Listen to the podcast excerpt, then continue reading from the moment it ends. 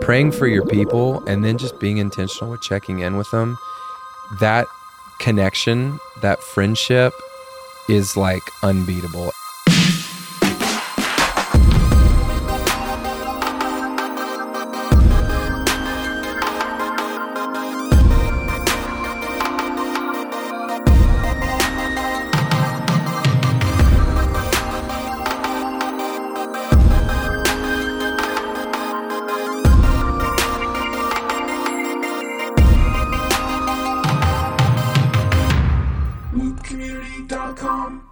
Hey, you guys, welcome to the Loop Community Podcast, where we're passionate about providing quality and affordable resources that enhance your sound and help you sound like you. I'm here with my co host, Derek Kerr. How's it going, Derek? Good. How's it going, Matt? Derek, have you ever been uh, in a, on a sports team I have. or a music team? Yes. Did you have a coach or a leader that really pushed you hard to get better at what you do? Uh, yes. Um, my high school band director. I was in band for eight years, um, in high school band for four years. Um, but he pushed me a lot. He saw a lot of potential in me, but not a lot of effort at times. I was pretty naturally gifted at playing trumpet, so I didn't always feel like I had to practice or anything. But my freshman year of high school at band camp, um, there were eight trumpet players, and in front of everyone, he had us play this lick that we had all been missing. Um, and so he had us all go down the line, and I was last in line, and the other seven trumpet players were all upperclassmen, and they all messed it up. then he got to me, and nobody had any faith in me to do it. Everybody was like, "All right, this kid's gonna mess it up," and I nailed it. And in front of everyone, he goes, "How did you do that?" And I was like, "I practiced it." And he said, "Well, practice more. You could actually be good." and so I was like, "Oh, After everybody else had already failed it. Right. And so it was kind of a confidence boost and then also like cool to have that recognition. And then he continued to push me for those four years um, as a trumpet player and just encouraged me to get better. And he would sternly push me or sometimes sit me down and show me ways to get better. But Right. it was helpful. Even though you nailed it, he was like, Right. practice more. He's like, practice more. Right. Yeah. It was never perfect. That's good. It was good. Yeah. How about you? Did you ever have a coach or a leader? Um, I think when I first started leading worship, there was a guy who was I was like probably twelve years old, and there was a, a guy who was a worship leader at our church that was like teaching me how to play guitar and also like coaching me and leading worship. And um, you know, one weekend he'd be like, "All right, you lead like one song out of the set," and I'd be so nervous and like didn't know what I was doing. But I would do that, and then like a couple weeks later, he'd be like, "All right, you lead two songs," and then a couple weeks later, it was like, "You lead three songs." And then I remember one week he just like stopped showing up, and he I I like called him. I'm like, "Hey, are you coming?" And he's like, "No, I I got sick. I'm not coming." Although I think that was probably just an excuse. and he just didn't. He's like, he's like, "You got this, though. You just do it." And I think that you know he like really pushed my limits because I didn't even want to do that. Really, I felt very nervous about it and unprepared even. But I mm-hmm. think he knew that he had to like push me out of the nest to get mm-hmm. me to like fly on my own. And so I think also that anytime I've surrounded myself with people um, who are better at things than what I am, better Yeah. at the things that I'm doing than I am, it like has encouraged me and pushed me to get better, Right. to want to practice, to want to learn my craft, to figure it out. I mean, it's it's inspiring, um, but also like very motivating. Yeah. So I never played sports though. Well, I did. I played sports when I was a little kid. I played like t-ball, Yeah. but I don't really remember the coaches really pushing me hard then. yeah. I played tennis in high school and a lot of sports in middle school. And right. they were motivating and would push us and it helped a lot but also sometimes it didn't Yeah. just depended on how they respond i feel like that's a big thing is like how the leader handles it like Yeah. they set the example and then they motivate you it's a lot better than if you just see them like not caring about their job and their role Right. so Yeah. In the in the execution of the motivation really matters. right for like sure whether they're like berating you Right. or whether it's like lovingly, you know, what did they call it? Helpful criticism. yeah like is that? helpful criticism helping Right. you grow and showing you instead of like telling you Exactly. instead of being Yeah. like this is what you did wrong being like all right this is how you do it right Right. So we have an interview today with Patrick Mayberry, yes who's a really good friend of mine. He's a worship leader at Soul City Church here in Chicago, just a couple blocks away from here. mm-hmm. And um, I really liked my conversation with him because uh, it was just cool to talk to a guy who's just in the trenches, in the trenches, leading worship, leading teams. You know, it's not like he's signed to some major label and like Mm-hmm. some, you know, famous worship leader. He's just like down to earth, normal guy, super talented. So he's like pretty, Right. he's not very normal. I mean, he's like very, very talented, great songwriter. Um, but it's just cool to like hear from like a normal worship leader Yeah. and how they're dealing with things like auditions, how they're, you know, raising the bar with their teams and their volunteers. And he's just been a great friend to me and very inspiring. So Awesome. I'm pumped with this this interview. So hope you guys enjoy that. Here's my interview with Patrick Mayberry.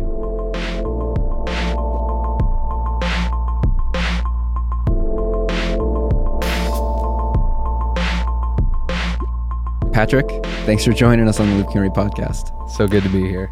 So glad to have you here in our office in Chicago. And uh, Patrick, tell us just a little bit of the story of how you became a worship leader. Yes. Um, so I grew up in a small town in Tennessee, um, Which town? Cookeville, Tennessee. It's about 55 minutes east of the booming city of Nashville. Cookeville. so that was my concert destination. There's a lot of villas. A lot of villes. Clarksville, Clarksville, Cookeville, Knoxville, Nashville, Memphis, Memphisville. doesn't work. uh, but yeah, uh, so I grew up there. Uh, was involved. Uh, grew up in a Church of Christ, which uh, has no music. Uh, we sing. It's a cappella. Everything is a cappella. Instruments are not Not even a piano? No, not even there. Um, Interesting. yeah. Um, I honestly never. I thought every church at least had Yeah, like a no. piano. it's all a cappella singing and so um, early high school i got involved in the dave matthews band Yeah. started playing with those guys Yeah. um, no i got i started playing guitar because of the dave matthews band because they're the greatest band in the world Did you learn satellite? oh you know i did Satellite. um, it just really got into guitar and fell in love with playing music. Wanted to be in a rock and roll band.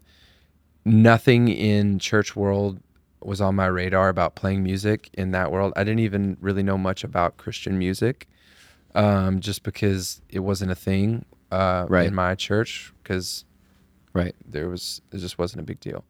Um, so fast forward, I got really involved with a ministry called Young Life in high school, and it was through Young Life I kind of started venturing out and going to some other churches with some of my college Young Life leaders, Yep. and uh, they all thought it was cool that I played guitar, and so I started playing guitar at Young Life some, and would go and check out these other churches and um, stand there with like sweaty palms looking around because I'm like, man, I love this music, but this is this is so wrong that these people are playing music right now. Right. Right. Drums are of the devil. Or? Yeah, it was bad, bad news, but I loved it anyways. So, uh, kind of went on this little faith journey at the end of high school, and decided to kind of step away from that church and got really involved in a college ministry at the time, which I was still in high school, and um, eventually in um, college started playing guitar, uh, simply just playing electric guitar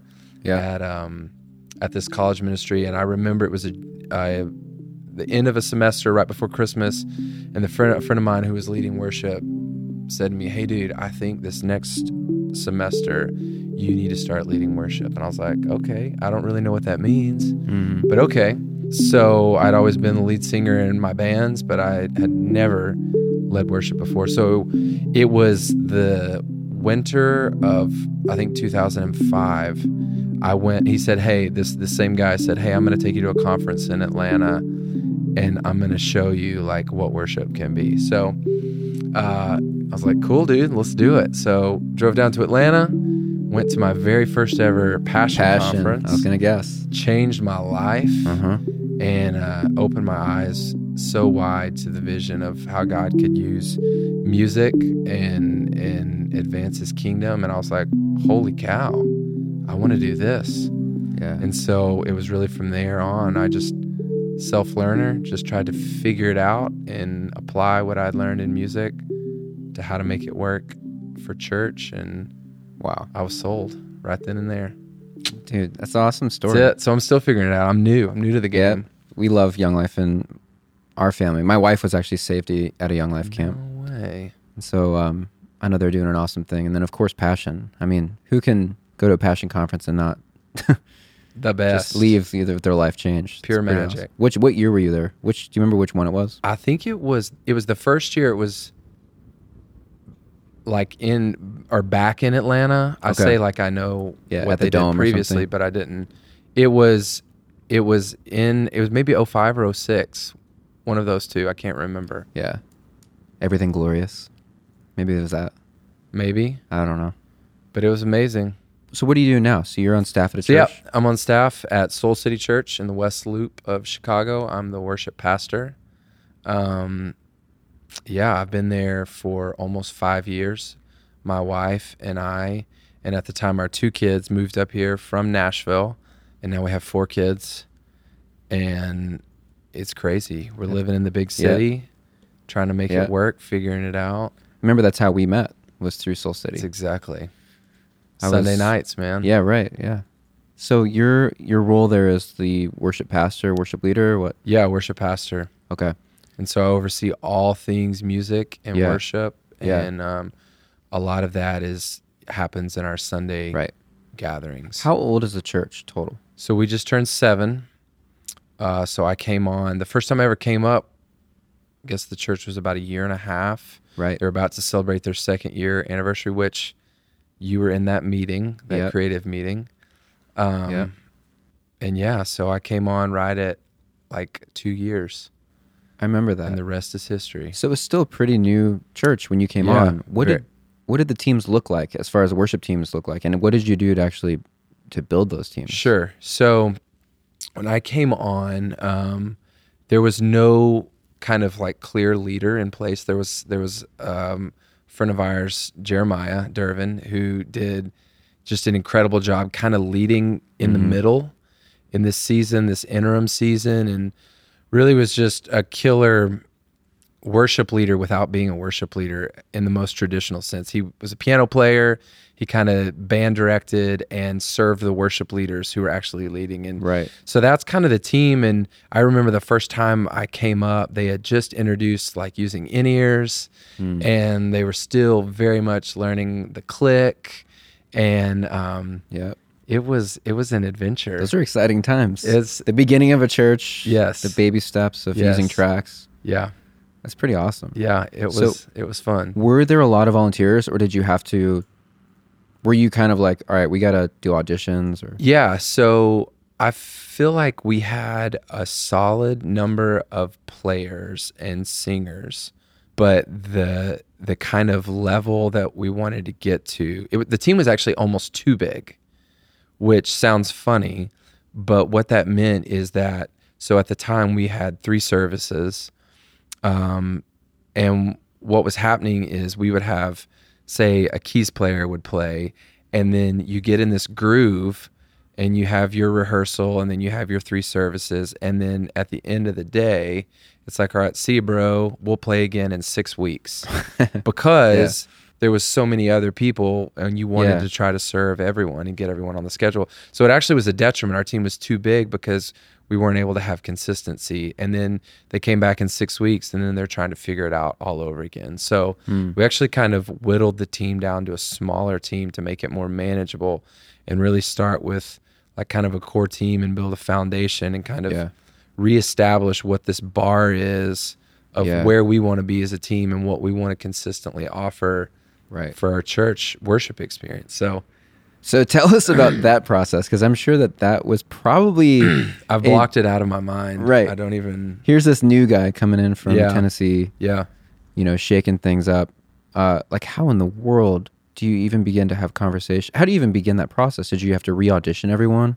Yeah, so um, we definitely had to have some like hard conversations with some people, just and not like, hey, you're not good enough to be on our team, but it's like, hey, we have too many vocalists. So for this season, we almost have to like pause Mm-hmm. all of these extra six vocalists so that we can develop and really focus on these three people. Yeah. Um, so yeah, it was it was really challenging, um, but kind of I had the full support of our of our of our lead pastors, and so that was huge. And they're like, "Yeah, do what you got to do. We got you." And that was a huge piece, like having. I didn't go it alone. Yep. I had the support of our leadership, and Right. really a lot of that. There was a lot of meetings in my Yeah. pastor's office talking about like, all right, how do we do this? How's this strategizing? And that was huge for me to have that partner and that leadership to Yeah. kind of like think it all through and map it out. And so I would say for anyone who's in a similar situation, like Yeah. like don't go it alone. Even if it's if it's not your pastor, then is there someone on staff that you can like map how do we do this? What is this? Or even reaching out to other worship leader friends. That's a huge thing is Right. connecting with others Yeah. and seeing what they're doing and, and Yeah. learning from them. I would imagine that it's a pretty common problem. Yeah. There's a lot of, you know, churches are either missing musicians, they don't have anyone, or they have way too many. Yes. And, you know, probably it falls in the vocal category a lot. Sure. There's always so many vocalists and maybe like two drummers. Yes. it seems like that's the case. Yes. And, you know, everybody wants to sing, everyone thinks they can sing. Sure. And like, how do you, how do you break it to them Yeah. that you know and maybe there's other ways to find other places in the church for them to serve that's different Right. or maybe they could sing in the youth ministry or Right. or you know there's other areas where worship's happening Right. um it was it, it was extra tricky for us because being such a new church, we didn't have any other avenues right for to turn those people to. So it was kind of just a hard like, hey, we've got and even still today, we still have, I would say vocalists is our biggest thing that people are like, Hey, I sing, I'd love to be on your team. And we've kind of just had to cap it and say, like, okay, to keep this consistency of we want these this amount of people per Sunday, and we would like in a dream world for these people to serve at least once or twice a month yep this is the number we have to have to do that right well. So and the benefit of that is that then people are serving enough to one be getting better at their craft yep, and two building relationships with each yeah, other the right community is huge, especially on Sundays. If you have multiple services and if you do a midweek rehearsal, um, you're spending a lot of time together. So that has actually become a huge priority for me when onboarding new people. Is like the chemistry. It's like you could be the best player ever, but if you're not cool to be around, mm-hmm. it's like man, that's a bummer. it is a big deal Yeah, because it can it can kill your vibe for a team. Yep. And uh, when people are spending that much time of their weekend, it goes a long way when you're just like having a good time, hanging out with people that you want to hang out Totally. with, and Yeah, it creates a culture that people want to be a part of. right, And they love being a part of it. which part probably helps prevent burnout. Yeah, totally. And you can tell too, like when I visit a church and I'm playing, you know, with with their team, you can kind of tell when these guys are just like there just to play, or there Yeah. because they just love being there, Yeah. and they love each other, Yeah. you know. yeah. And of course they like playing, but sure. you you could really tell a difference. Yeah. So, are the people in your bands are they volunteer or are they paid? Yeah, so everybody's a volunteer. Is that a decision you guys ever even talked about, or was it just kind of for sure where everyone's volunteer? Yeah, I've been on both ends of that as like receiving, you know, Yeah, X amount of dollars for playing a service and and then so it's awesome. I totally support that, but I think what we wanted to do is we just wanted to create a culture and a community that people if you're a great guitarist then you come and you want to use your gift because the best drummer in town is playing too and yeah, the best bass player and I say that I think we have the best team in the world but yeah, just creating that that classic like you know good versus great and i think like great attracts great and so creating a culture that people want to be a part of because we care about each other we care about the music we want to show up and respect each other and respect each other like by preparing and showing up on time and Mm. creating that culture of care has like been a huge thing for me right. so And they're not there because they're getting paid. right Um, because yeah, I I as well have been on both sides of that. yeah Um, I've been at churches where they pay their musicians, and I've been at churches where they don't. right And what is interesting to me is that I don't think that paying people is necessary. Like I do think there's actually pe- there's enough people out there that are at a level that can play that don't even need to be paid. Yeah. Like they they just want to be there. Totally. Once you start throwing paychecks out, you start swimming upstream. And who gets paid And making it who harder. doesn't get paid. yeah, Is there some people who Yeah. are just a volunteer or right. yeah, it can get dicey. Definitely it's it's like a road that I don't want to figure out yet. Yeah. If that if it ever Yeah. came there, I'm like, yeah, whatever. Yeah, and it's you know it works for some people, Sure. um, but it it does get complicated.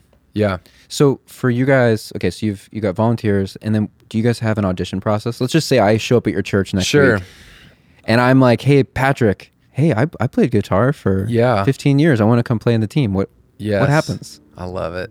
Um, that's the best when you literally just get done leading worship and someone comes up to you. Yeah, You know, that's that's your first. Hey, I play guitar. What? How how can I be on the team? right. I sing Oh, Um, in the shower every morning. Yes. So it used to be, um, which this is, I wouldn't recommend this to anybody. I would, I always would say, awesome. I love that. Like, you know, obviously you want to get to know people. Like, that's what's so fun about the ministry we get to be a part of is you get to do it with people. Um, and I love talking about music. I love talking about worship. And so, first, first of all, I say to people, that's amazing on a Sunday morning, that's not, I'm not at my best. I'm not at my most focused self. So I simply like want to talk to people, connect with them. And then I'm like, hey, that's awesome. Email me because Yep. I would love to connect and talk more. And then kind of putting it in, putting the ball in their court to kind of like, if they're serious about this, Yeah, they'll then hopefully they'll reach out. And then typically people always do. And, and then you set up an, an And so- audition with them. and so what I do is I typically go to like I'll invite them over to church and we'll just sit and grab like coffee. And before we ever touch an instrument or sing, I just want to talk to them. I want to hear their story and hear kind of their background and where they're coming from and yeah, their church story, their music story, and then I also want to tell them about my story and what we're doing at Soul City. Um, and then it's kind of like the music's the last thing that I. It's Yeah. like it's on the table, but we might do it or we might not. I try to leave it like, hey, this is this is really cool. Hey, you want to sing or you want to play something? And Yeah. um, so that was one way I used to do it. We actually now, uh, maybe a year ago, we started doing online auditions, which has been a game changer for us. So what we did is we set it all up online, and um, it was through our church website. It was like backslash worship auditions yeah, right. and um, we basically had like this is kind of our requirements this is what we're looking for these are the expectations here's the songs and we picked two songs that we were currently playing at our church that we felt like you know one was more of an upbeat one was more of a mid-tempo and Yeah. we said hey if you're um, a vocalist sing to these a cappella if you're a bass player play to these with a click Right. and then just send Upload us a a video. video. and they would upload it to YouTube and make it, you know, Yeah. to where we could only see it. And then we would watch them and then follow up with those people. And it was huge for us. So what we did is we kind of did an open church-wide audition. We did like we kind of have been doing it like two a year. And then we close them. So it puts a little urgency like this is the last date that you can turn them in.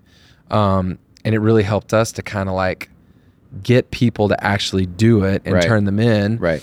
and um, it kind of cuts out that whole like can they actually play can Yeah, they actually right. sing so we would get these videos and then have a next Yeah. step conversation and um, and we would try to be clear we'd set ourselves up to succeed like hey we're really only looking for this round Yeah, electric right. guitar players or bass players but we're accepting all auditions and so if there's like some diamond in the rough, if Whitney Houston is going to our church and she needs to be singing, we'd love to know about it. I mean, we may not implement her right then and there, but it would be nice to know that Yeah. we've got this killer vocalist, even though we technically don't have any room Mm. to what we've kind of set up for our capacity. But And you can Does contact him. Yeah, and then you can Yeah. contact him when you have an opening. yeah, Wow, that's such a good idea. Yeah. Online, I've honestly never heard of that. Yeah. for It- church worship audition, it's been huge for us to kind of like fast Yeah. track the process. And it's a great idea.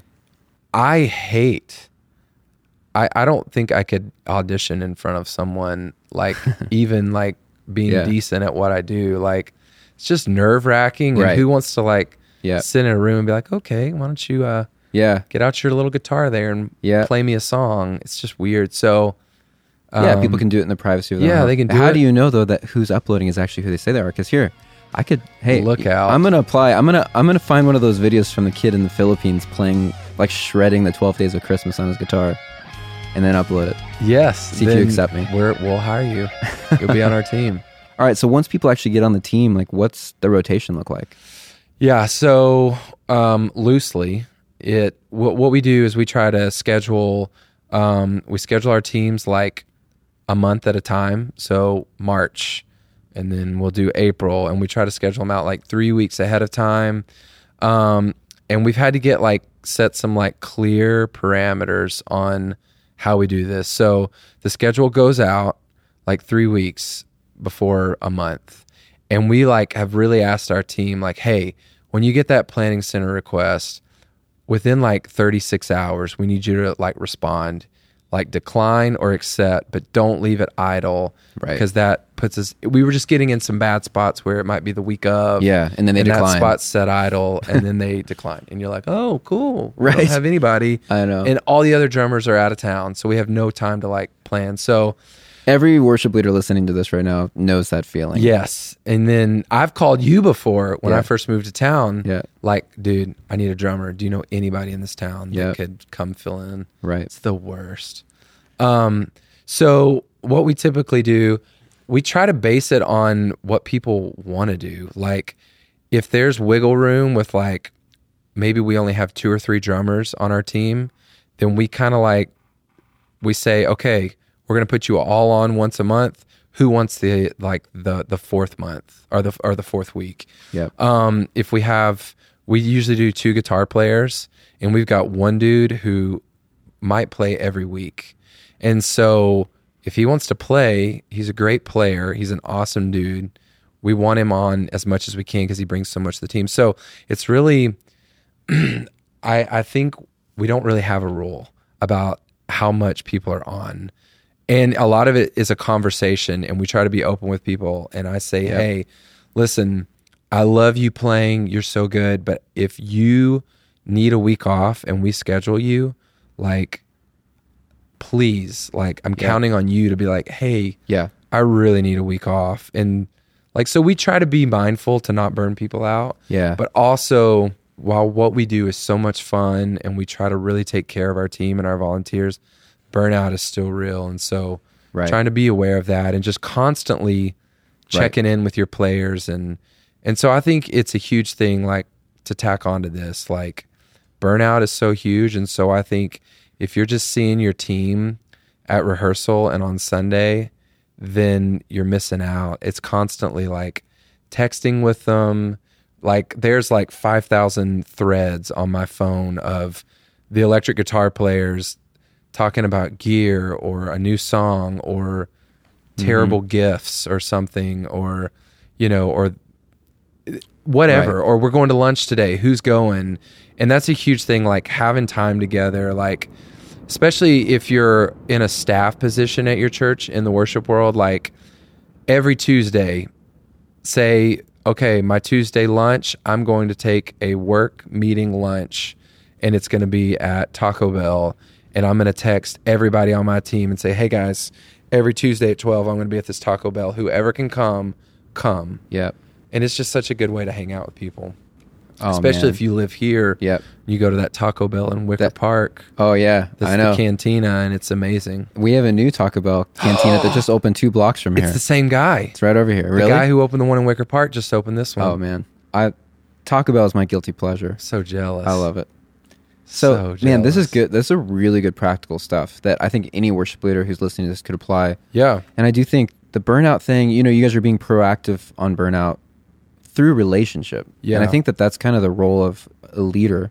yeah That like the role of a leader is to kind of, you know, you you don't want to have it get to the point where your team is coming to you telling you that they're burnt out. right If you're leading them, you should be on top of it, and you can actually see if they're bur- burning out or not, and protect them from that, Yeah. so it never happens. Totally. Looptimus Mini is a simple yet powerful way to control your music software.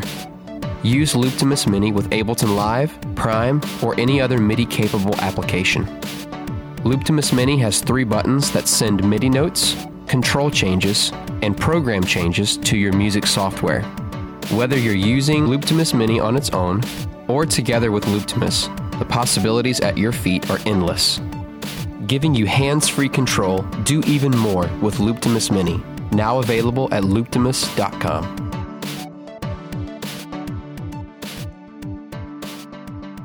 I think there's so many factors that play in burnout. I think rehearsals Oh, can make people hate playing. kill me now. And so that's like one of my heart. We do a midweek rehearsal. Okay, you do. I was going to ask you. And we do What it night? we do it on Wednesday nights. We used to do it on Thursday night. So It's required. yes, if you can't be there, rarely there will be some exceptions, but our kind of steadfast rule is if you can't be at rehearsal, we love you, you're amazing, but you can't play on Sunday. So sometimes work schedules will be like, "Hey, I've got this thing. I can't be there on Wednesday night, but I can on Sunday." And we're like, "Oh man, we love you. We'll find another week for you to play, but it's not going to work this week." Just what we what we want to like our rehearsal, I like to keep really tight like very efficient rehearsals. So rehearsals at seven o'clock. We start pretty much right at seven, seven o five, and we're like downbeating, making music. We'll do a quick little huddle. Um, I heard someone say this once, like um, your rehearsal's not the time for like the worship devotional to teach on what worship is, and you have to get creative and figure out, okay, well then when is? Um, but I just want to be super mindful of our people's time. Right. And so the expectation is when you walk in that room at seven o'clock on Wednesday night, you've probably, depending on your level of competency and how good you are at what you do, you've prepared. Like you know your part, you know how it's going to work in the song. So what I do is through Planning Center, the songs are this may be the worst thing in the world, but our songs aren't up for the coming Sunday until Monday. Okay. The month, so there's a full, almost a full week ahead. Um, it's just something about it. It's hard for me to schedule any Yeah. further out. It just feels wrong. Feels But too That's enough time. too concrete. Um, so on Tuesday, I send an email out to the band just saying, "Hey guys, pumped about tomorrow night. Here's all you need to know if there's any big changes to a song. If we're playing this song, hey, super standard arrangement, just like the one in Planning Center. Um, I might note, hey, this song we're gonna start with the bridge and then go in whatever. Just a quick heads up, so if there's any big changes, they know what they're walking into Wednesday night before they walk in and their the expectation is that they're going to be on time. That's a huge thing for me. That's like my love language. Like that makes me feel like you love me as Yeah. a human. you were here 10 minutes early. when you're on time. I'm like, thank you. Yeah, Like, right. so that's a huge thing. So on time for us means we start at seven. If you're a drummer and you're wanting to come in and tune the kit, yep. You're probably going to want to get there at at least 20 till. Right. Be ready to go at seven. And if you're a guitar player, you've got to set your board up and you're wanting to dial in whatever Yeah. your tone.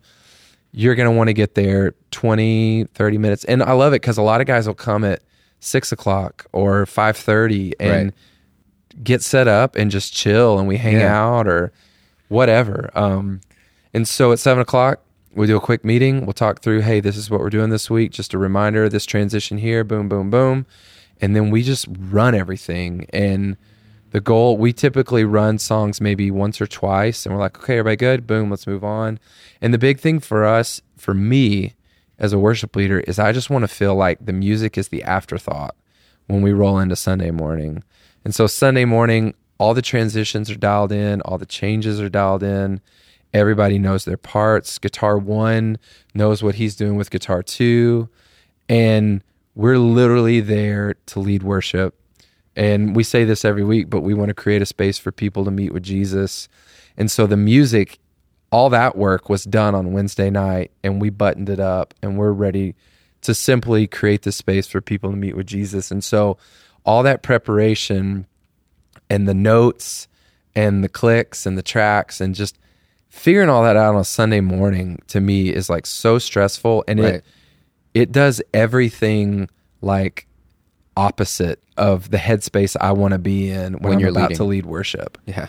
And so what it does is like created such a chill pre-service Sunday morning for us. We get there, we kind of sip some coffee for 5 or 10 minutes uh, while everybody's getting set up and then we do a sound check song to make sure our ears still feel good and then we typically do like a full service run through and then it's like we just want to like be able okay, the music's behind us now let's follow like where the Holy Spirit wants to lead that preparation, and then so we can be just totally focused on following where the Spirit's leading and how Yeah. people are responding, and we don't have to think about the music. So you'd say that midweek rehearsal is a really important tool for raising the bar. Huge. And there's so much as a worship leader, like a guy who's a genius guy, Stan Endicott. He is with Slingshot out in California, Yeah, if you know yeah. Stan. Um, I've heard him say that you should show up to rehearsal like when you're trying to like instill this culture of like high expectation for rehearsal, like you should show up a couple weeks like in a tuxedo to let your team know like how serious you are about the level of excellence to bring to rehearsal. And so I try to have everything ready, like everything's patched in, like our tech guys have everything ready. I'll have charts printed for everybody. And so everything that they need on stage is ready to go. And at Right. seven o'clock, like I'm ready. Like I'm like, okay, I'm ready to get started. So I don't want people to like wait on me ever. So I feel like that's a huge thing as worship leaders, like setting that bar of like, I've done all I can do to support you mm-hmm. and, and make sure that you have what you need to be ready.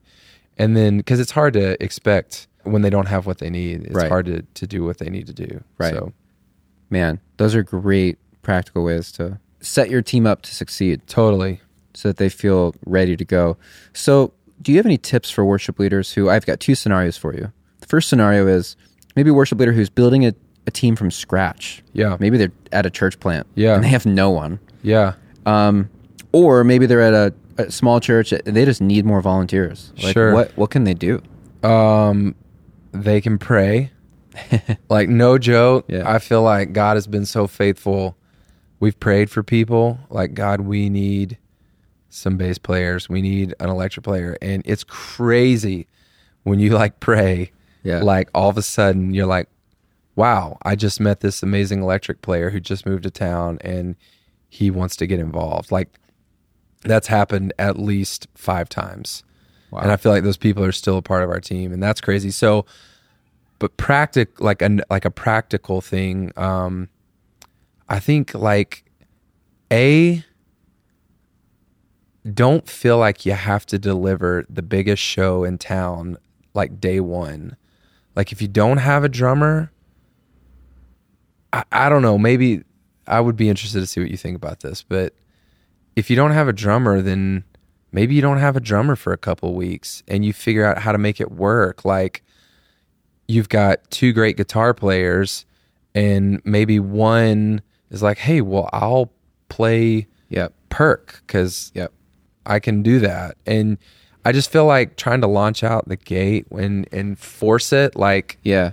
It it just is never working. And Yeah. so I think like figuring out within your context how to make it work. What do we want to do? And Yeah. um, but I, I don't I don't know. That is a mystery question. How to find musicians, and I would say it takes time.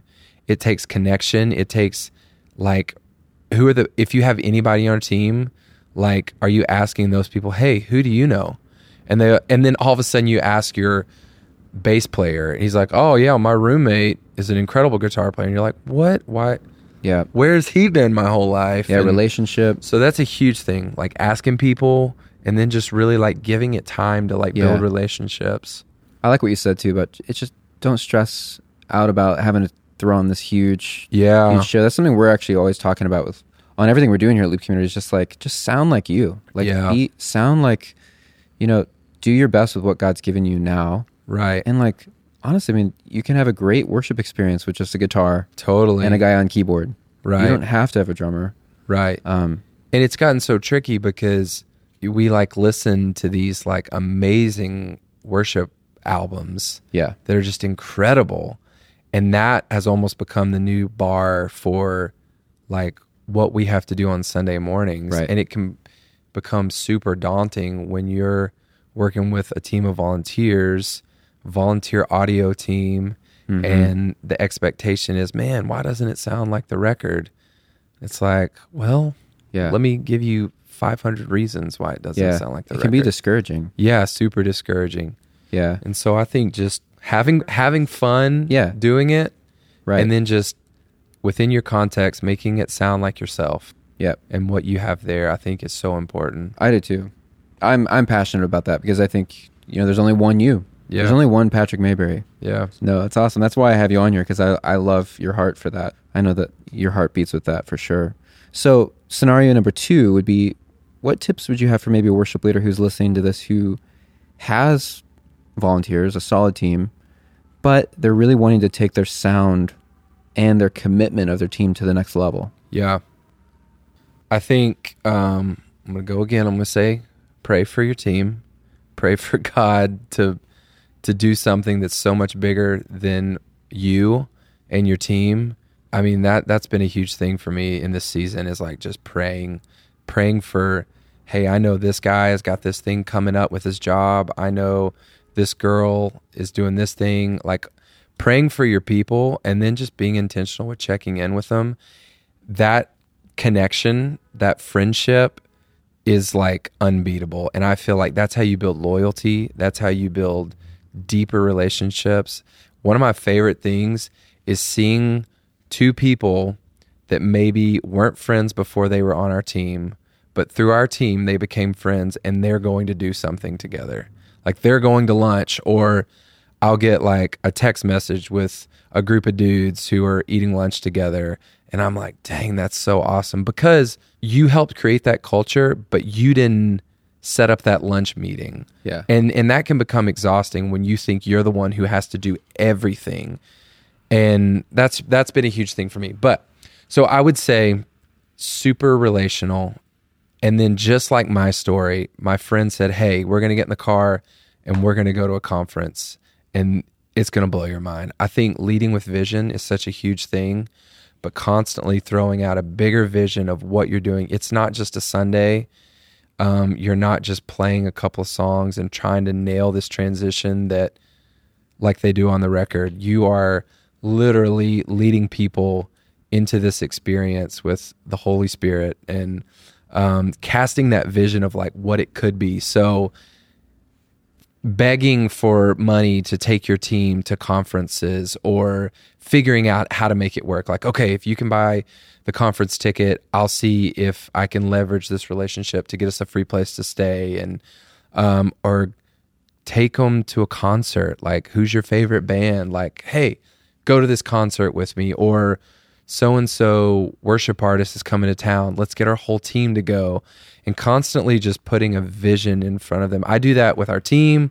I do that with our audio guys, uh, with our lighting guys, like constantly just like brainstorming and Yep. um, keeping that creative culture going where we're all sharing ideas together and and it gets contagious really fast like as soon as you open that door with somebody then all of a sudden they start sharing stuff back with you about like hey check this out or do this Yeah, or right. check that out and you kind of just build this community where people are constantly sharing ideas and wanting to keep growing and growing and getting better It's good, man. so So building relationship and inspiration yeah and vision. yeah constantly vision is huge That's awesome, man. and keeping a bigger vision about what you're doing because you can get lost in the weeds of you know is it 76 bpm or is it 75 bpm um is it this change or that change and so yeah the bigger vision of we're getting to serve the church and It's good, man. These Yeah. are all very good things. yeah man You're a good friend, good worship leader, good songwriter. If someone wanted to get a, Thanks, get in touch with you or find your music,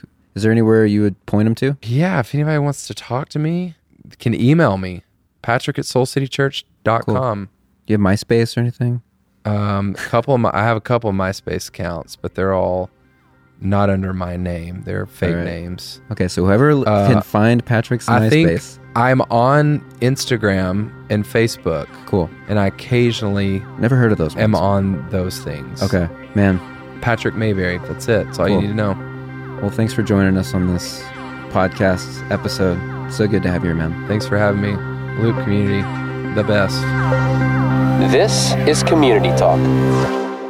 Derek, so what did you think about that interview? That was a great interview. It was awesome to hear from him. And like you said, just a guy who's in the trenches and he's down to earth. He's super talented.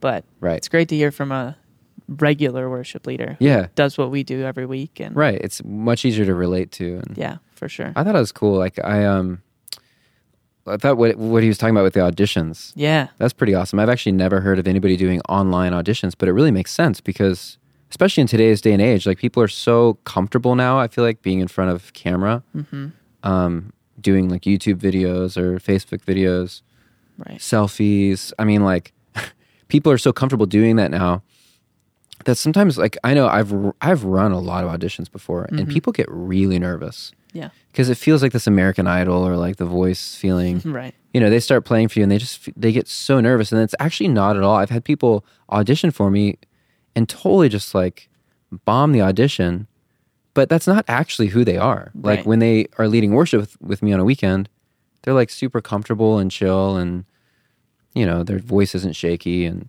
Yeah. so th- i like the online audition idea because it lets someone just relax and be really who they are Right. um, you know, I guess as long as they're not using like auto tune and like weird things like processing to the video to make it not who they are. Yeah. But I thought it was a cool way, cool, like cool solution to an audition process. Definitely. I hate auditions. I'm one of those people who bombs them more than I succeed in them just because I think it's the thought of like, I need this person's approval. And if I miss one thing, it kind of just can snowball. And having the ability to upload a video of myself where it's like, all right, I missed that note. I've never missed that note before. Let's stop, start over, Yeah, retake retake the redo video. it. Right. Um, especially because if you do it in your audition video, it shows you can do it. yep. Now, I guess I could see a time where maybe Yep. that's the only time the person hit it.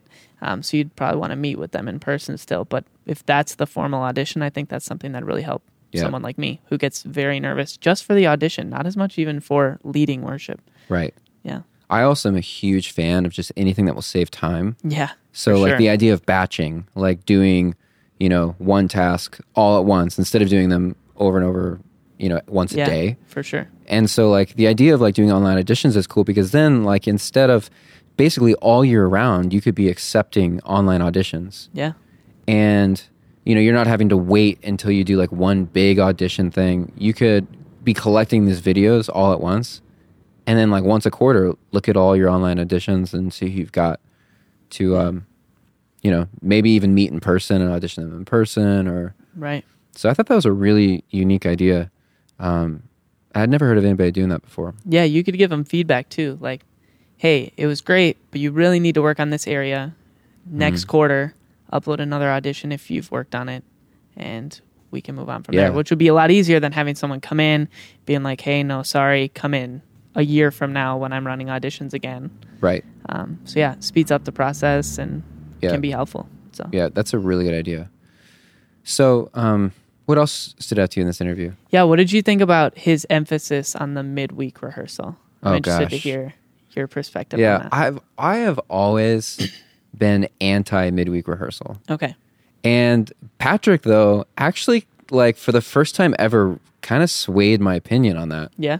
Um, I've always been anti the midweek rehearsal because it just seems like it's another night of the week that you're taking away from volunteers, like time that they have to, you know, leave their family and drive to the church, set up, and spend a couple hours, and then go home, and then you're and then you're asking the volunteers to come back again Saturday and Sunday. It just felt like a lot of time. Yeah.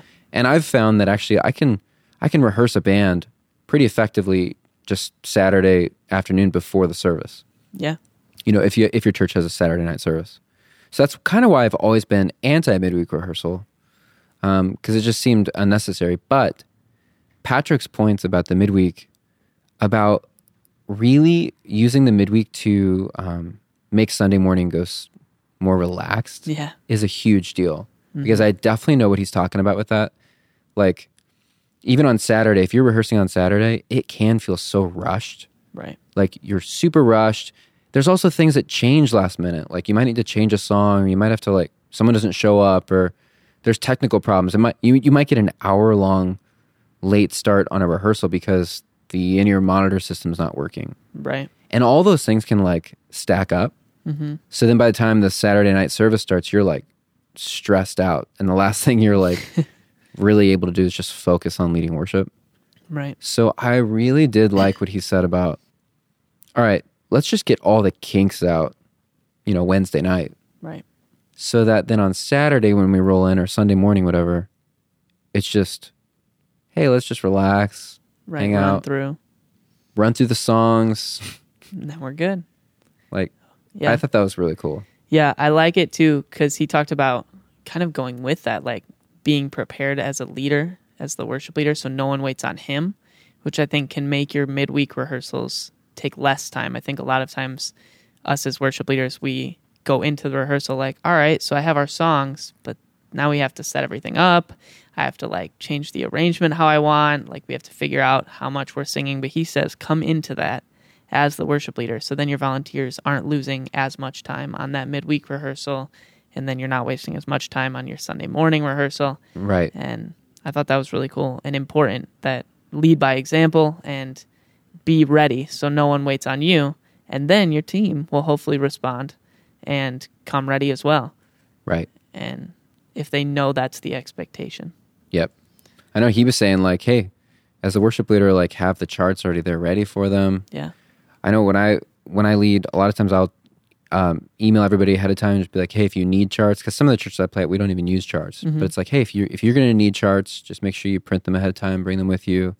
Um, but yeah, like being way more prepared midweek can make a big difference Yeah. when everybody feels relaxed and like they know what's going to happen, then those worship times are a lot better. Yeah. Like than when you're totally coming off of sure. a stressed out rehearsal. Yeah. And if you have that all like planned out, if something Sunday morning does go wrong, at least you don't have to worry about like, well, I hope everybody knows that we're supposed to go to the chorus a second time or something like that. Like if you've already worked out the minor stuff and you have Yeah. a technical issue with your in-ear monitor system Sunday morning, at least that becomes the focus instead of all of the other things that you haven't practiced yet. Right. Well, I think there's eh, there's so much good stuff in this interview about and practical stuff, Yeah. but how to actually really help your team feel prepared to take your team to the next level. To he was talking about like building teams, you know, from scratch and you know getting new people to serve and all that stuff is so so important. But it's good stuff, man. For sure. Love Loved this it. podcast. Hey, if you um if you are enjoying the Loop Community podcast, make sure that you click on review and leave us a review. Let us know even stuff that you maybe would want changed, or things you would want us to talk about, or maybe interview requests or ideas. We're open to to anything there. For sure. Let us know. But um, thanks for listening to the Loop Community podcast. We're passionate about providing churches with quality and affordable resources to enhance your sound and help you sound like you. Talk to you later. Thanks for listening to the Loop Community Podcast. Don't forget to subscribe.